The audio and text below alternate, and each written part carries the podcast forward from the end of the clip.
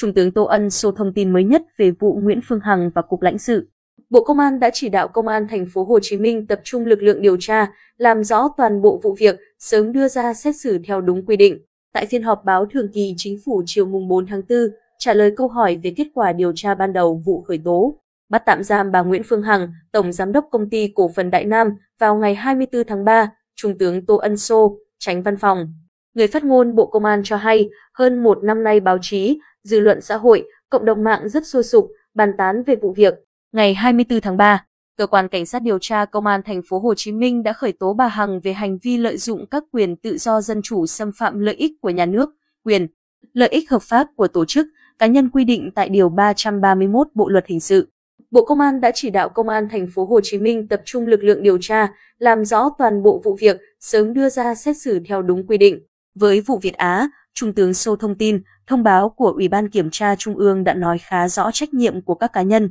tổ chức và cần chờ để có các xử lý tiếp theo. Liên quan đến vụ án nhận hối lộ ở Cục lãnh sự, Bộ Ngoại giao, Tề Dung tướng Sô nhấn mạnh, cơ quan an ninh điều tra khẳng định có hành vi lợi dụng chính sách để trục lợi. Tất cả các bị can bị tạm giam bước đầu nhận tội và phối hợp với cơ quan điều tra trong quá trình tiến hành tố tụng.